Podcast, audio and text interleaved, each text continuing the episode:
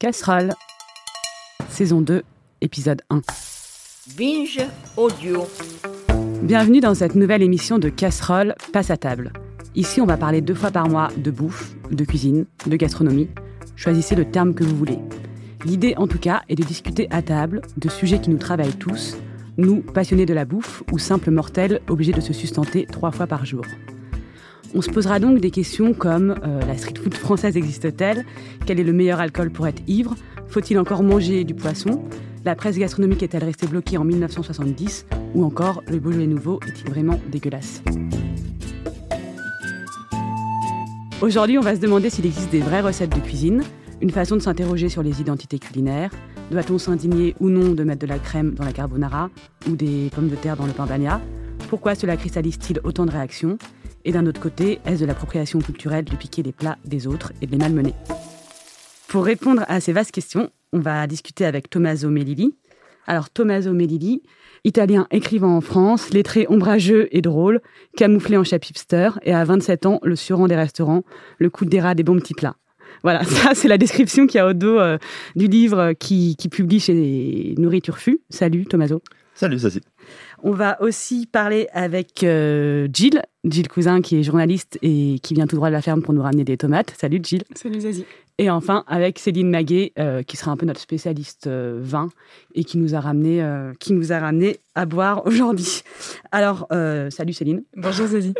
Alors voilà, maintenant qu'on a fait des présentations, on va pouvoir commencer. Et moi je vous propose de commencer avec le vin parce que je trouve qu'on voit toujours le vin à la fin des émissions culinaires et c'est con en fait parce que veux dire, quand, quand, on commence un repas, on commence par le vin, non? Comme ça, on va commencer par boire. Il est 11h du matin ici. Euh, bon, je l'ai ouvert avant cette bouteille, donc vous n'aurez pas la possibilité d'entendre le plop. En revanche, on va pouvoir entendre... Ah, quoique On va pouvoir entendre les, verres qui se remplissent. Et c'est une petite bouteille qui est, qui est cachée avec un magnifique pull. Elle a un pull avec des bras. Petit pull tricoté par, euh, pas par mes soins mais qui permet de cacher un peu ce qu'on va boire et vous laisser un peu deviner pour pas vous influencer. Pardon, c'est un peu cérémonieux.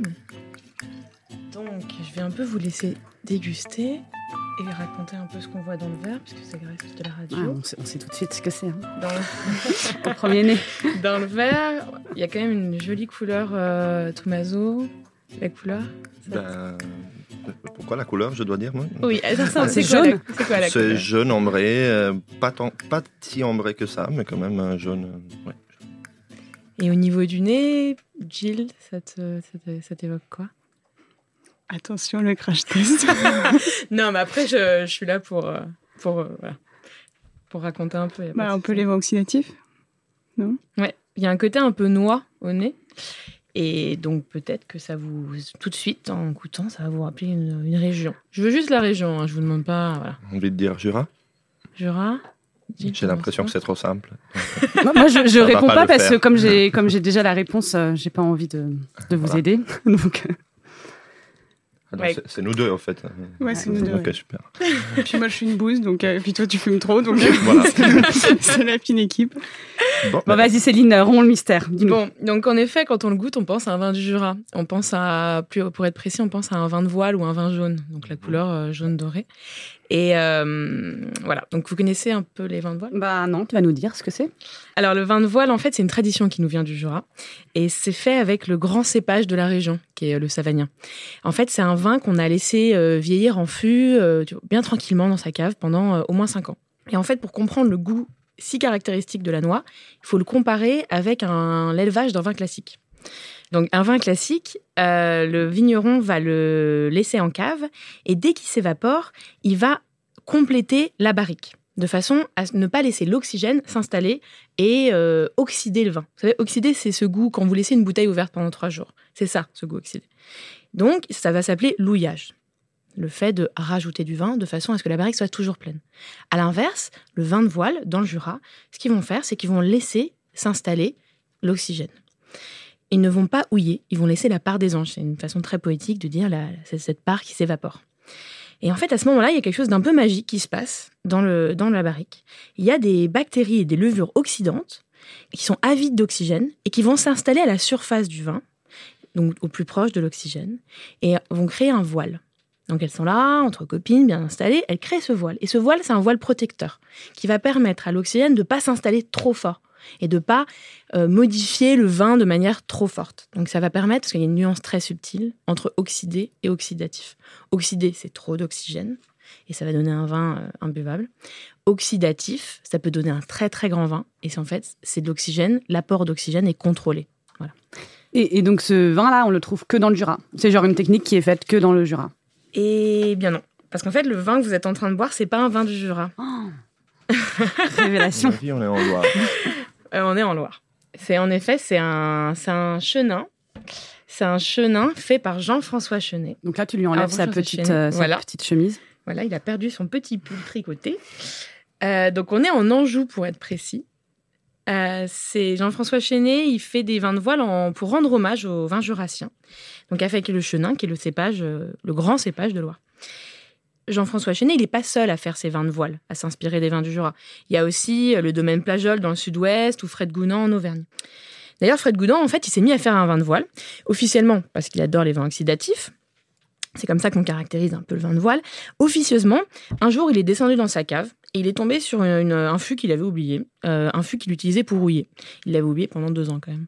Et euh, il goûte, et puis euh, en fait, il se rend compte qu'il y a une vraie promesse. Il y a un côté oxydatif, il le sent en bouche, il est déjà présent. Et donc il s'est lancé là-dedans. Et ça fait maintenant cinq ans qu'il surveille patiemment son vin de voile fait avec du sauvignon et du pinot gris.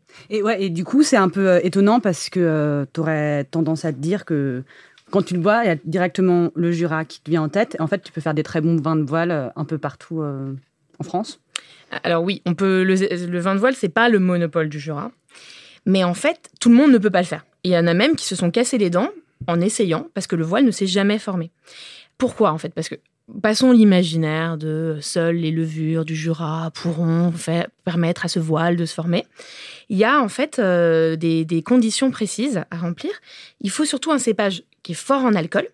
Il faut un cépage qui fermente bien et qui soit assez aromatique, un peu euh, un peu pupute quoi, un Gewürztraminer, un Sauvignon. Cépage un peu pupute, on retient. euh, parce qu'en fait, s'il n'y a pas assez d'alcool, il y, a il y a un grand risque que le vin tourne au vinaigre. Et si le vin n'a pas bien fermenté, c'est-à-dire qu'il reste des sucres, parce que la fermentation alcoolique, c'est la transformation des sucres du raisin en alcool, j'espère n'avoir perdu personne, euh, eh bien, les levures et bactéries qui sont à l'origine du voile, elles n'auront pas à manger, elles se, retrouveront, elles se trouveront devant un frigo vide et elles n'auront pas la force de créer le voile protecteur. Ah alors, du coup, quand on boit ce vin, on a enfin, et quand on le sent, on a vraiment l'impression que, que c'est un vin du Jura. Et qu'est-ce qui le distingue? Bah en fait, c'est une question qui me turlupine aussi parce que c'est une technique qui est tellement, euh, qui nous fait tellement penser à une région tout de suite et qui va marquer le vin énormément. Donc, euh, si on prend cette technique, en effet, on rend hommage au Jura, mais cette technique-là aura tendance à faire disparaître les spécificités de la région.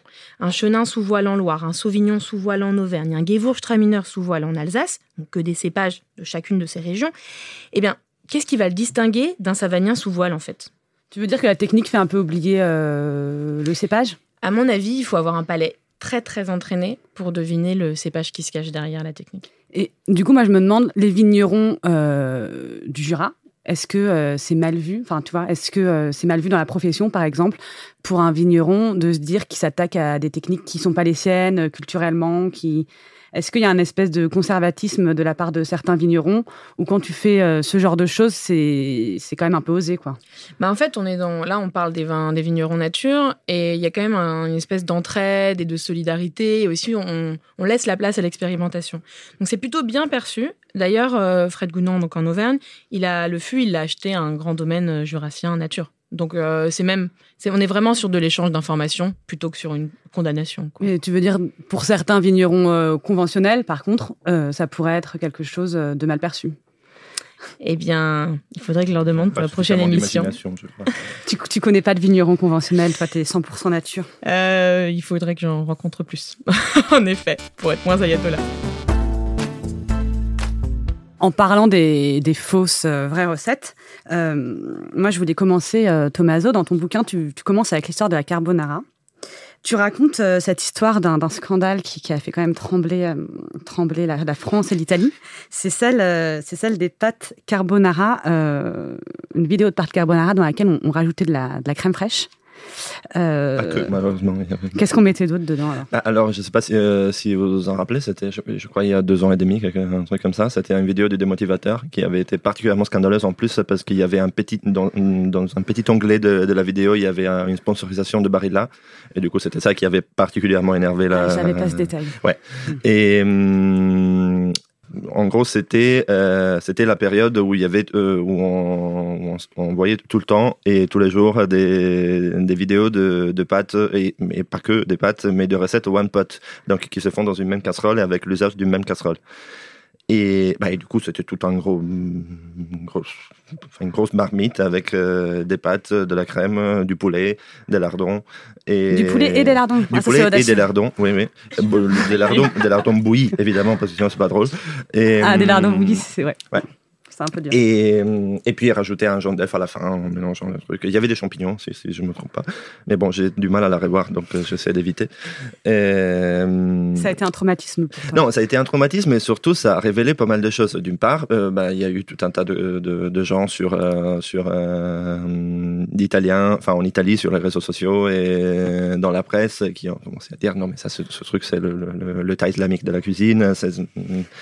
Et hum, mais, ça, avait, pris une telle ampleur que euh, pas mal de commentateurs, même aux États-Unis, je me rappelle d'un article d'Adam Gopnik, qui est le, plus grand critique gastronomique du New Yorker, euh, et qui avait ramené la chose à, quelque chose de plus, essentiel, enfin de plus haut que, le, le, scandale euh, du jour.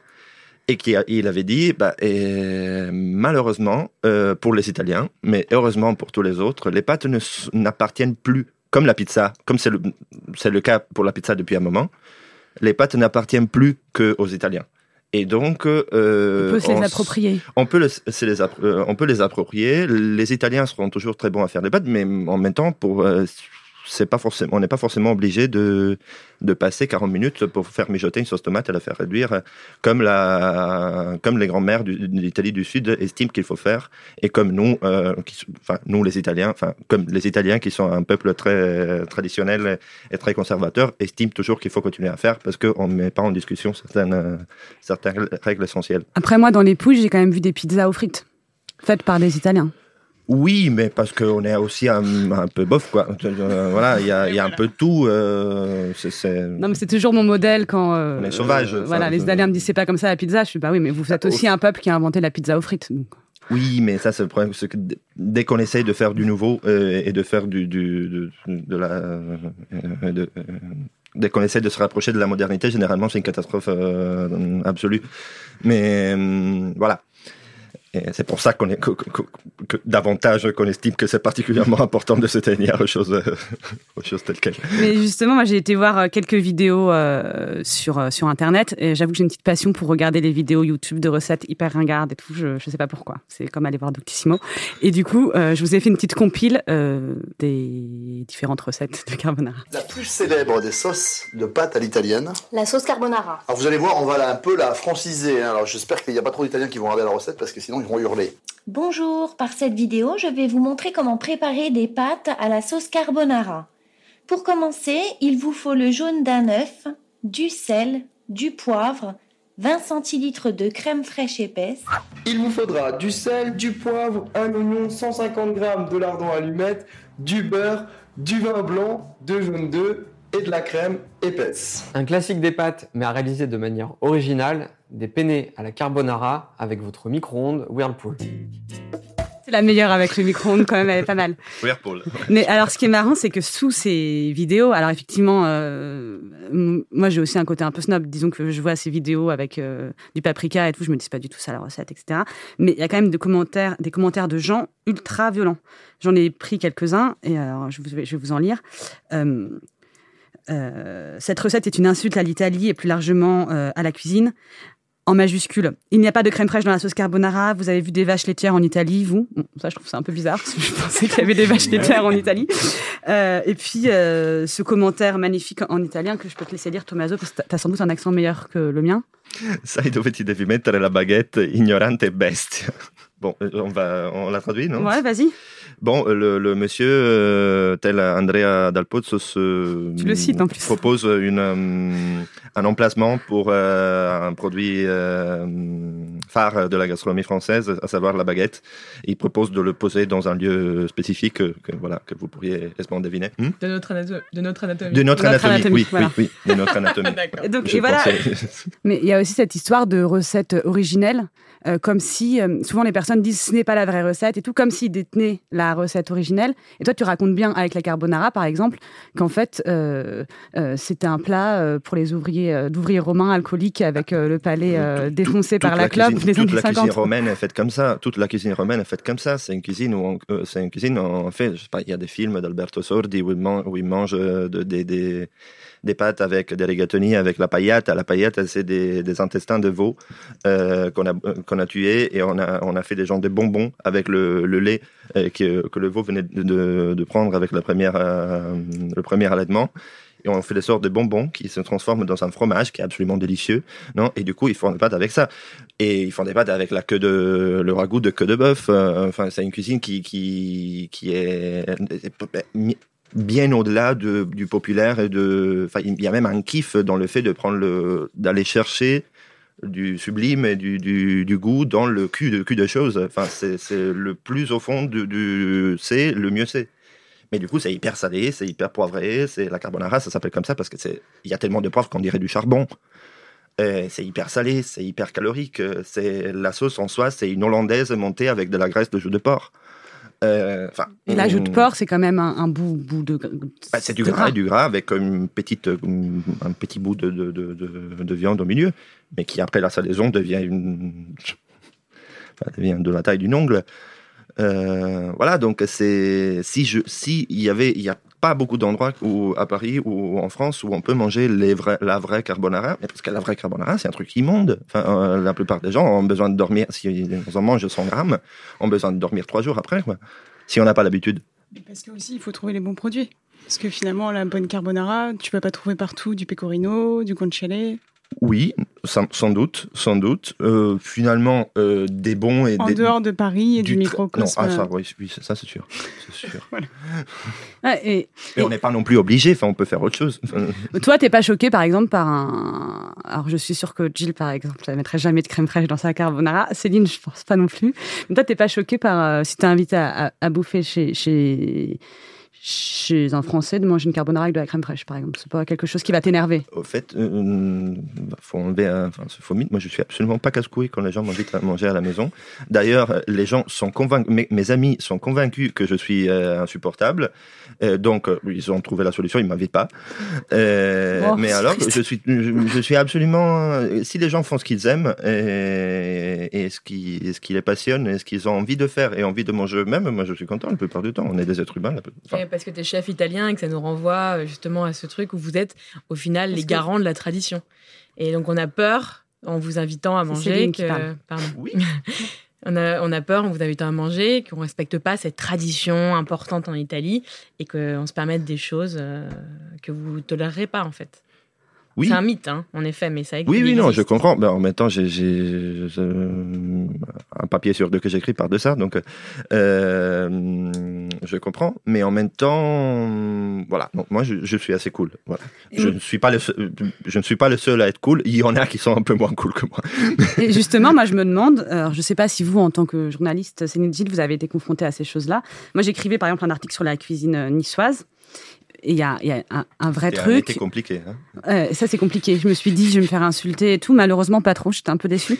Et euh, On t'a pas dit de te mettre la baguette. euh, euh, non, on m'a pas dit ça. Enfin, c'était un peu. Mais euh, j'étais étonnée euh, des gens que j'interviewais, etc., qui me disaient euh, à quel point ils étaient attachés justement à cette cuisine niçoise, qui est pas la cuisine provençale, etc. Et, et d'ailleurs, c'est euh, une des cuisines. euh, Il y a un groupe d'historiens qui essaye de la faire rentrer au patrimoine euh, immatériel de l'UNESCO. J'étais étonnée à quel à quel point ça provoque aussi des réactions très très violentes et et voilà, c'est un peu, pour moi, c'est un peu, j'imaginais un peu comme des supporters euh, de foot qui se permettent, euh, par exemple, en allant voir un match euh, au stade, d'insulter l'autre équipe, parfois sur des, sur des spécificités de leur nationalité ou de leur région et tout, de se permettre un certain, comment dire, chauvinisme ou régionalisme qui se permettrait pas forcément dans la vraie vie. Vous, voyez ce que je veux dire ou pas? De se permettre d'être aussi violent, quoi. Une sorte de fight club, quoi. Ouais. Euh, une- un créneau de la vie euh, qui, qui nous autorise à s'engueuler C'est ça, j'ai l'impression que la en bouffe, toute liberté. Ça euh, ouais. permet, ça, ça permet ces Ah, je- choses-là. Je n'avais jamais pensé dans ce terme. C'est- un peu un, un des fight clubs euh, autorisés, quoi. Voilà. Parce que c'est aussi ce qui te renvoie à l'enfance, c'est ce que tu as toujours connu. Et je pense que du coup, il y a ce poids euh, enfin, sentimental que tu as beaucoup plus que, Absolument. Que sur l'équipe de foot, même si tu as peut-être grandi Oui, avec oui, le match oui, de foot. Mais voilà. Ouais, le côté de défendre euh, ton pays, ta région. euh, je sais pas. c'est- un lien à la cuisine comme euh, le sport, c'est un lien un peu à, à- ouais, à ta région, à la terre de ta région en Mm. fait. Euh, ton équipe qui te représente, euh, mais ton, la cuisine qui te représente, euh, ça part de là à mon avis. Et c'est un- une bonne comparaison. Oui, mais finalement, c'est, je, je- trouve que c'est intéressant de faire ce raisonnement sur le- la région et euh, enfin, quelle est, quelle est le- la structure identitaire de, de cette. Bon, évidemment, si on, est- si on discute entre Français et Italiens, euh, il y a des, structures nationales, mais pas que. En même temps, euh, dès qu'on on commence à creuser, on se rend compte, bah, toi tu viens de France du Sud, donc tu viens de la France de l'huile, et alors euh, on commence déjà à avoir un terrain d'entente sur euh, le, le côté cuisine à l'huile et pas au beurre et pas à la crème. Et, mais en même temps, moi, je viens de moitié d'Italie du Nord, moitié d'Italie du Sud, donc je viens aussi de l'Italie. Mais j'ai grandi dans l'Italie du beurre, enfin, dans l'Italie du Nord. Mm. Et du coup, voilà, donc on après, on commence à creuser. Mais euh, quelle est la. Enfin, j'ai envie. euh, je pense qu'on pourrait se demander quelle est le. le- le- l'entité minimale de cette identité. Et enfin, c'est la région, c'est le département, la ville, enfin, euh, quelle est la- cette, cette entité? Et finalement, c'est la famille. Mm. Euh, c'est la famille et c'est l'histoire personnelle de la personne. euh, Souvent, la vraie recette, en fait, c'est la recette que tu cuisinais euh, ta mère Oui. ou ta grand-mère. Oui, enfin, la personne qui cuisinait le mieux dans la, dans la famille. Après, ça peut être le papa, ça Mm. peut être le père, ça peut être le, le- le grand-père. Oui, ça il n'y a plus que les mamans. Il n'y a pas que Ouais, les c'est mamans vrai. qui En plus, en plus mon, mon père euh, cuisinait aussi. Mais qu'est-ce que vous pensez du, du coup de, de, de mettre cette recette, euh, euh, de vouloir mettre un type de cuisine au patrimoine immatériel de l'UNESCO Est-ce que vous trouvez que ça a du sens euh. Il y a un côté protecteur, on l'a vu, après je reviens au vin, mais on l'a vu euh, un peu enfermant, notamment pour les appellations, et qui pourrait être le cas pour la cuisine. À partir du moment où on range dans une, catégorie, on est obligé de faire un cahier des charges, de lister, et, ça peut être complètement enfermant. Après, c'est un hommage, et en même temps, c'est aussi un, ça peut avoir un côté un peu, euh, un côté un peu arrêté. C'est-à-dire que cette cuisine, elle a été classée à un moment donné, donc en 2018, imaginons. Et c'est-à-dire que si on veut y ajouter des choses en 2020, eh ben ça fera pas partie de cette euh, cuisine niçoise. Mais après, sinon, je pense qu'il y a aussi des choses qui se perdent au fur et à mesure, plein de spécialités euh, locales avec dans différentes régions où on a perdu du coup, bah, je sais pas, l'habitude de faire telle ou telle pâtisserie et que justement le fait peut-être d'inscrire au patrimoine, ça permet de garder une trace et que sinon, bah, peut-être que d'ici 15-20 ans, euh, toute la richesse gastronomique bah, sera, sera effacée et peut-être que tous ces particularismes euh, seront... Ouais. c'est vrai. Et puis ça donne une certaine notoriété en plus, donc ça permet peut-être de relancer la, la machine. Et ça peut pas être euh, un peu inhibant pour un chef, par exemple, euh, pour euh, lui créer, j'imagine, euh, ses, ses nouvelles recettes? Toi, Tommaso, tu fais, tu fais, t'es comment avec euh, les recettes? C'est-à-dire que tu t'inspires de bouquins de recettes, tu notes tes recettes, t'inventes des recettes? Ouais, bah, je lis beaucoup. Merci, Céline je- nous resserre de vin, pardon. Je lis beaucoup de. Là, c'est fini la dégustation. Là, on boit un coup, non? Ok. Moi, je bois un coup depuis tout à l'heure, j'ai fini mon verre. hein. Depuis Ok. que Et, région. hum, et donc. euh, eh ben, voilà, donc, avec le, le deuxième verre de vin, j'ai perdu la question. Mais écoute, j'ai complètement oublié euh, laquelle c'était. Non, te disais, toi, comment t'étais avec, comment t'es Oui, avec tes recettes Alors, bah, déjà en cuisine euh, professionnelle, euh, en- au restaurant, euh, à part dans les grands étoilés qui m'ennuient profondément, qui sont des lieux qui m'ennuient profondément. Tu as travaillé. Euh, Non, j'ai fait quelques estrades de temps en temps, mais j'y ai jamais spécialement cherché. Et j'ai envie de servir et de travailler pour des gens qui me ressemblent dans la, menu- dans la mesure du possible. Donc euh, voilà, je préfère les voir, je préfère qu'ils me voient et qu'il y ait un rapport entre des êtres humains et pas un rapport de, entre euh, patron et domestique. Hum, donc Euh, pas, ça m'intéresse pas. Pas les. Euh, et non, en plus particulièrement en France, c'est un, c'est un business euh, particulier. Enfin, c'est, un business qui a une. Enfin, on- n'ouvre pas un restaurant, on ouvre un étoilé. Euh, Non, Là, on fera une nouvelle émission sur Non, pourquoi faut-il voilà. brûler les étoilés. ou- Voilà. voilà. Et donc, je finis parce que je, je, je, je, je brode euh, sur autre chose. Et hum, donc, on n'a pas, on pas vraiment recette au restaurant euh, parce que les ingrédients changent tous les jours euh, et les, enfin, un carré de cochon n'est jamais pareil. Donc, euh, ça sert à rien d'avoir un temps de cuisson. Une tomate n'est absolument jamais pareil. Euh, donc voilà. Il y a que des recettes pour les desserts parce que bon là on, peut- on Ah, a il du faut mal- être précis. On a du mal à faire autrement. Et tout ça, tu les notes ensuite Tu, tu as ton propre cahier de recettes? Oui, bah c'est d'ailleurs la. Bah, je note pas vraiment les recettes, je note les, les associations des choses euh, et les idées des choses que j'ai mis ensemble. C'était, c'est un peu de ça que naît le, le, le bouquin. En fait, c'était. J'ai j'ai mon cahier où je note tous les menus de tous les jours euh, qui changent deux fois par jour, le midi et le soir. Et puis je note euh, aussi les petites idées les trucs, euh, que, les choses que j'ai envie de faire à, à l'avenir. Et je note les histoires euh, qui, qui, qui, me, qui me viennent à l'esprit liées aux recettes. Et je note aussi les, les trucs que je mange moi, qui la plupart du temps sont différents. C'est-à-dire des magnums au petit déjeuner ou euh, tu disais que les alors, chefs non, mangeaient je, mal. Je mais- me censure quand même parce a ce vieux principe de, de l'extime. Quand, quand on écrit pour soi-même, on n'écrit jamais vraiment pour soi-même. On, on s'attend toujours à quelqu'un nous lise un jour quand on sera mort. Donc, Bah, ça, ça a marché en tout cas, dans ton cas. Tu as même été publié, donc euh, bravo. oui, c'est pas encore mort. euh, T'es pour pas encore mort. Je, je vais Et, quand même devoir rentrer en vélo. Et du coup, est-ce que tu as l'impression qu'aujourd'hui, parce que je me dis là, on parlait du coup des recettes. euh, parfois, on parle de la recette originelle, mais en fait, euh, les recettes, elles ont toujours évolué au fil du temps. euh, ne serait-ce que aussi parce que au cours des siècles, il y a des aliments qui sont arrivés qu'on n'avait pas. Euh, je pense, euh, j'ai écouté une émission et il parlait de, de la cuisine provençale en fait qui existait déjà, mais avant l'arrivée de la tomate. C'est-à-dire qu'elle a plus rien à voir avec euh, ce qu'est la cuisine provençale maintenant. Et euh, est-ce que toi, tu as l'impression que les cuisiniers aujourd'hui inventent encore des recettes? Est-ce que par exemple, tu peux te dire, je sais pas, tu crées un truc et tu te dis, ah, ça c'est le nouveau bourguignon ou j'en sais rien. Enfin, un plat qui, je sais pas, je me pose cette question de comment un plat rentre après dans. Un plat que tu aurais créé rentre dans la culture euh, populaire. Ça serait le. Je pense qu'il y a beaucoup le mythe dans la grande cuisine dans la cuisine des, grands restaurants, des 50 Best et des, grands chefs, euh, des gens qu'on a euh, l'habitude de considérer des grands chefs. Il y a encore beaucoup le mythe de l'or- de l'originalité, qui est un grand mythe du, du, du 20e siècle. De, ça vient de Baudelaire. On doit être original à tout prix, on doit être moderne à tout prix, et on doit toujours faire du nouveau. Je pense qu'en cuisine, D'autant plus que c'est un art, si c'est un art, je- j'en sais rien, c'est un, artisanat particulièrement conservateur. Euh, là, euh, les choses qu'on devrait pouvoir inventer, c'est pas le nouveau à tout prix, mais c'est plutôt des. enfin, voilà, il faudrait que, euh, le- pour moi, un chef euh, d'aujourd'hui euh, devrait avoir comme but d'inventer le- quelque chose qui est comme le bœuf au bourguignon, quelque chose qui est comme les pâtes carbonara. Donc il y a la responsabilité au- aussi du chef. Tu as une Oui, responsabilité quelque quand chose tu es qui chef. fonctionne Mm. comme euh, pour euh, tout le monde, qui peut être reproduit par tout le monde, qui peut être très difficile, très long ou très court à faire, mais qui correspond à tout le monde. Et parfois, euh, il y en a qui arrivent. Et toi, tu as réussi déjà dans ta, dans ta carrière de, de chef? Mm, Je pense pas, mais bon, Mais tu es encore très temps, jeune. Je suis jeune. ouais. Et justement, tu disais, donc tous les matins, tu, donc, tu crées tes plats, et puis vient le moment où tu dois écrire tes plats à la carte. Et il y avait un exemple qui était assez drôle, euh, c'est celui euh, de, de la Banya Coada. La bagna cauda. Cauda, je je prononce mieux que moi. Et, et tu, Cauda. et tu disais qu'en fonction euh, de comment tu avais nommé ce plat, les gens l'achetaient plus ou moins, le repéraient plus ou moins sur la carte. Oui, tu tout vas, à fait. me Bah. Justement, j'ai un serveur qui, qui généralement essaye de me, de me de réduire mes envies de mettre des, des mots en italien dans la carte, parce que ce qui est tout à fait raisonnable, parce que les gens comprendraient, comprendraient absolument rien.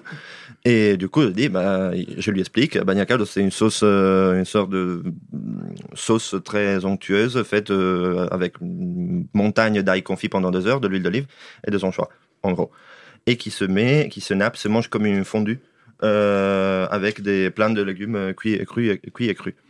Et du coup, moi, j'avais ça comme entrée avec tous ces petits légumes très colorés. J'étais très content de ce, truc très, très végétal. Et je me dis, mais comment, qu'est-ce qu'on fait? Ah, bah, euh, Donc, le premier jour, euh, l'appelle hum, potager des légumes, petit potager des légumes et avec sa sauce à l'ail confit.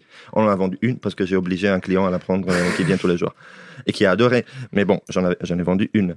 Donc, la fois d'après, je la remets parce que j'insiste. Et on dit, bon, quand même, il y a de l'ail, il y a de- des légumes. Bon, euh, ah, allez, aioli, légumes.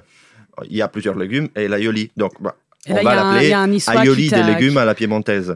Qui t'a engueulé. Euh, euh, aioli euh, à la piémontaise et légumes de saison. Super. Bon, on le met, on en vend une douzaine. Parce que bon, quand même, l'aioli, c'est une forme, donc ça parle. Et bah, les gens ont bien aimé, mais la plupart des gens ont dit, bah oui, non, c'est très bon, mais c'est pas un aioli. voilà. Donc, bim. et ben, euh, troisième fois, je m'impose. Je dis, bon, on met bagna cauda, qui veut, qui veut dire bain chaud en soi, donc euh, en dialecte euh, piémontais, et légumes de saison. Ben, on en a vendu 18 et les gens demandaient ce que c'était. Ils étaient curieux. On expliquait que c'était une sorte blablabla. Bla, et du coup, il y avait une, une vraie, un vrai exotisme. Mais, mais ça, parce que, parce que j'ai imposé ça, mais sur le reste de la carte, j'ai mis des, des choses absolument transparentes. Du coup, il n'y avait qu'une question à poser ce jour-là. Et donc, tu as aussi le rôle. Ça, c'est euh, une- à chaque fois une demi-heure en plus pour réfléchir à toutes ces, Toutes ces choses. tous ces en- Ah, enchaînements mm. de- de conditions. Mais ça veut dire que tu as aussi euh, une responsabilité en tant peut-être que chef italien à Paris. Alors, tu vas peut-être me dire pas du tout. euh, Je suis pas non plus ambassadeur. Voilà. hein. Non, mais quand même, c'est d'expliquer ce que c'est. Enfin, parce que je me posais la question en disant on s'en fout, les carbonara, blablabla. Mais après, est-ce que par exemple, ça peut être, euh, quand je disais euh, de l'appropriation culturelle, ça peut être agaçant pour, euh, pour euh, j'en sais rien, un chef euh, italien. Il y avait cet exemple du, du chef napolitain qui, à qui on, on demandait une pizza à l'ananas. C'est une vidéo qui a tourné sur Internet, etc. Est-ce que c'est légitimement énervant que des gens viennent d'une autre culture et te disent je veux ce plat ce plat là comme ça? Cette question était un peu alambiquée mais euh, Euh, non, non, j'ai compris, j'ai compris. Ben non, déjà, euh, les, les, je suis pas un majordome. euh, je, je, j'ai fait un métier de service, je fais à manger pour des gens, et, mais je le fais. Après, les gens peuvent avoir des intolérances et des allergies. Après, il y a des gens qui choisissent d'être intolérants. Donc là, non. Euh, je- des gens qui te disent euh, je suis allergique à tel truc parce qu'ils veulent Bah, pas en manger Déjà, il y, a, il y a des choses auxquelles on peut être allergique et il y a des choses auxquelles on peut pas être allergique. Donc, euh, c'est pas, euh, c'est pas jeu d'une opinion. Donc, euh, on est une nouvelle génération de cuisiniers. On commence à être cultivé, à savoir lire des choses et à savoir apprendre comment ça fonctionne. On est très attentif quand on fait nos formations d'hygiène et blablabla. Et donc, euh, bah, il y, a des, des cartes des allergènes. Donc, les autres choses ne sont pas des allergènes. Si quelqu'un a une euh, demande particulière, on veut bien être euh, à disposition, mais il faut comprendre que euh, on est dans une mesure de faveur. On n'est pas là pour faire ce que pour, être à la merci de de, de, de, toutes sortes de désirs et de caprices. Voilà. Et moi je euh, en Il y a des parlant règles. ouais. Il y a des règles. C'était le coup de gueule du, du coup de gueule du cuisinier. Mais euh, en parlant justement des recettes qui devraient ressembler à certaines recettes, voilà, il y a aussi euh, cette chose-là qui se passe avec les légumes. Alors Jill, elle nous a ramené plein de tomates. Là, t'as plein de tomates devant toi, Jill. Et tu me racontais. Euh, alors, qui je vous fais, pour je les fais, je fais un petit point euh, sur euh, sur Jill qui est journaliste et, et qui euh, et euh, moi je la prenais vraiment pour la, la journaliste parisienne, etc. Et puis elle a interviewé vu, j'ai un- plus un- les doigts manicurés maintenant. voilà, la pied doigt manicurée parce qu'elle a rencontré un beau fermier Norbert de la ferme au vert.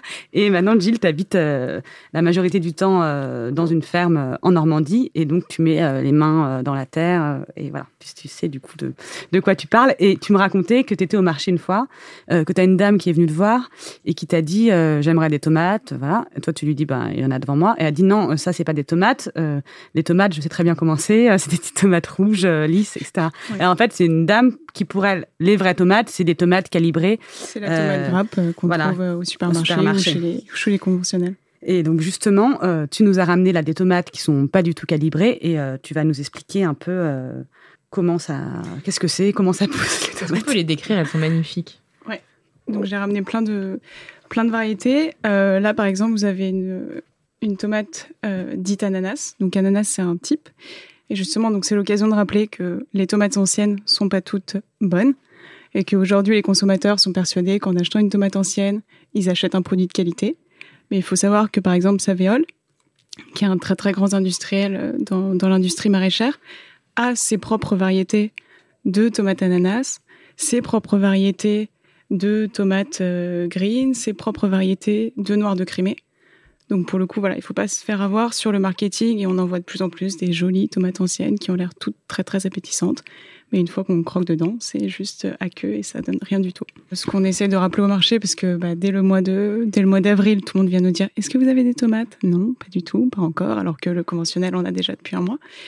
Donc c'est d'expliquer aux gens que déjà bah, la tomate, ça commence pas avant mi-juin et encore, c'est dans certaines régions de France. Nous, on a quelques stratagèmes pour gagner un petit peu en précocité. Donc, les nôtres poussent euh, dans des serres. Euh, ce qui permet du coup bah, d'avoir les premières mi-juin et surtout d'allonger un petit peu la saison. Donc d'avoir des tomates jusqu'en octobre, voire novembre, voire même parfois à Noël.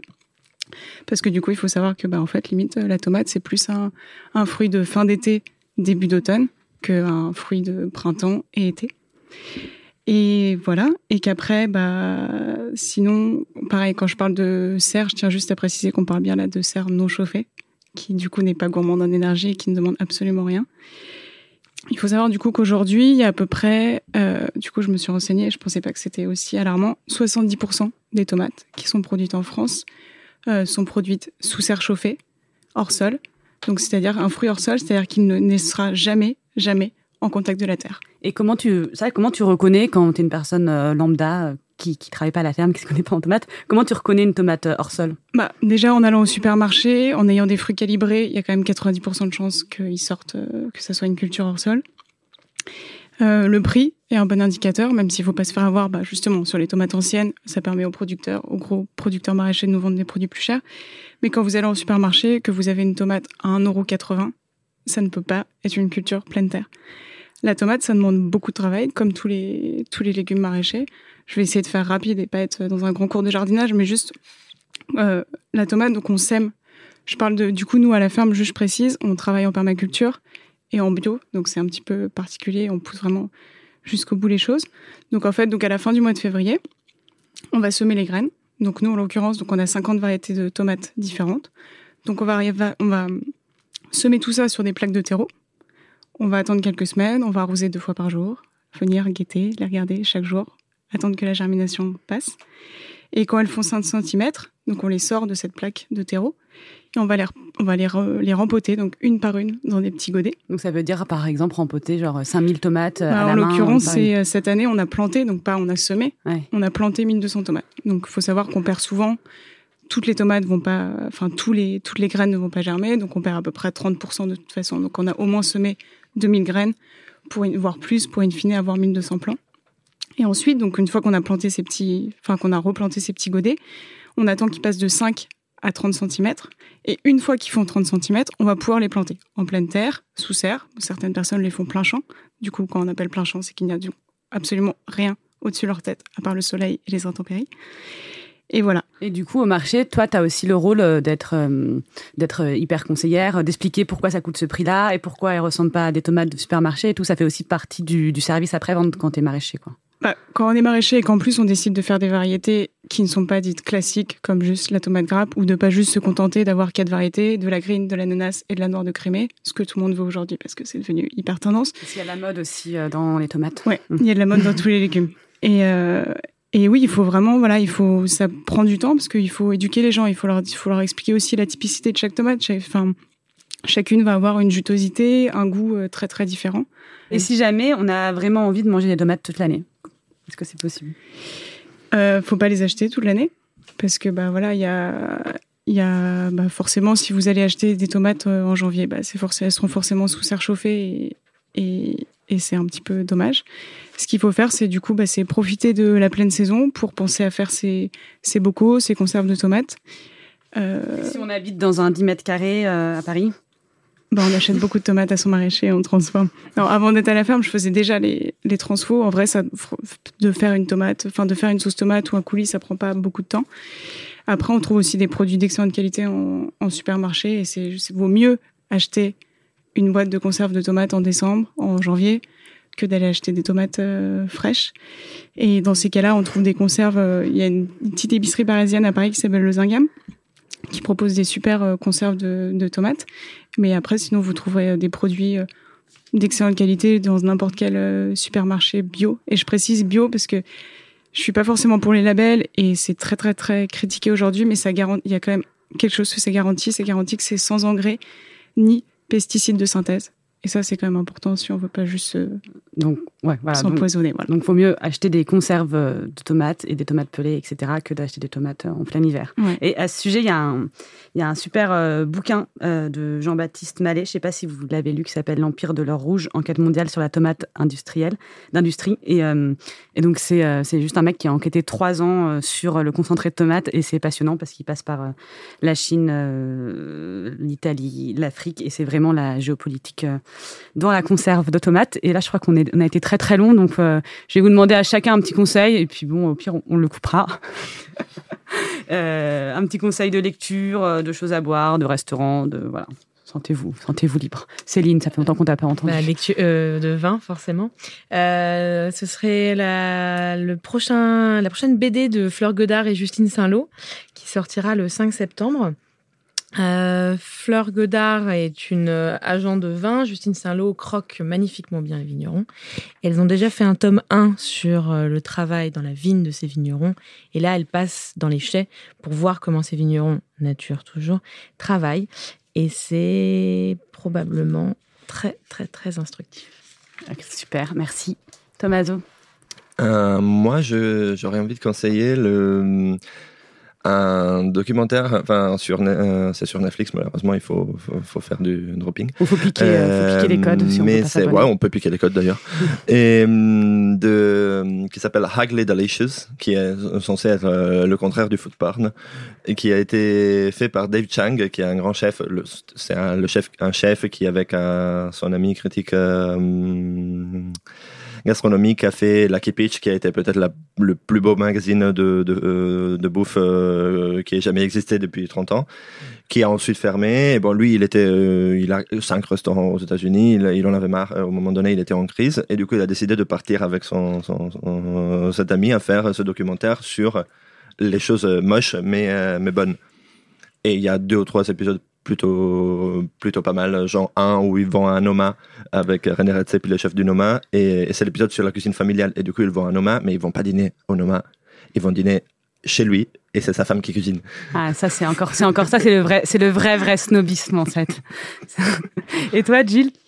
Euh, J'aimerais bien parler d'un livre qui n'est pas sorti forcément récemment, qui s'appelle Caucasus. Euh, je précise qu'il n'est pas traduit en français, donc il va falloir s'y mettre. Encore le snobisme, ça c'est vraiment fan d'émission.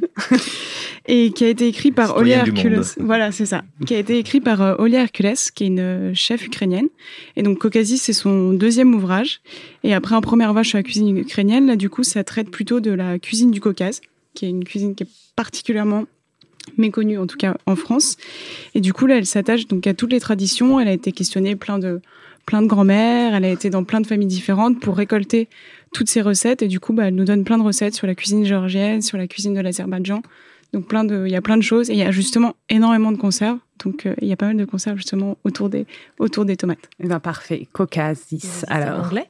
Il est que en anglais. Oui, il n'est pas en, il est pas en ukrainien. Je me suis posé la question. Là, j'aurais été, tellement snob. Bon, alors, je vous ai rapporté mon livre en ukrainien. Et, pour terminer, Thomas, il y a une très belle partie dans ton bouquin, qui est d'ailleurs euh, euh, presque à la toute fin du bouquin, et je trouvais que ça, ça, ça concluait bien notre thème de l'émission, qui était Existe-t-il des vraies recettes Au cas où vous l'aurez oublié dans toutes ces, ces méandres de paroles. Et euh, j'aimerais que tu le lises. Je te l'ai encadré. Ouais, ouais. Je pense que c'est un peu ça que devraient faire, ou essayer de faire les cuisiniers et les chefs d'aujourd'hui. On doit inventer des traditions imaginaires, inventer des peuples bordéliques qui sauront reconnaître dans nos plats la nostalgie d'un passé qui n'a jamais existé. On doit devenir les meilleures grandes-mères de l'histoire. Si on y arrive, on pourra vraiment vous nourrir comme il faut. Voilà, ça, m'a donné des frissons. Et du coup, c'est dans Spaghetti Wars, donc ton bouquin, euh, qui sort aux éditions Nourri Turfu le 15 septembre. 14. 14 septembre, encore mieux. Alors, je vous remets toutes les références dont on a parlé sur le site de Binge, sur la page Facebook de Casserole et sur Instagram. N'hésitez pas à m'écrire à zazie.binge.audio ou sur mon Instagram, zazimiamiam. N'hésitez pas à partager vos avis sur euh, tous ces réseaux et même si vous adorez mettre de la crème fraîche dans vos carbos, on n'est pas sectaire dans Casserole. Je vous dis à dans 15 jours et en attendant, n'oubliez pas de bien manger. C'est important. Binge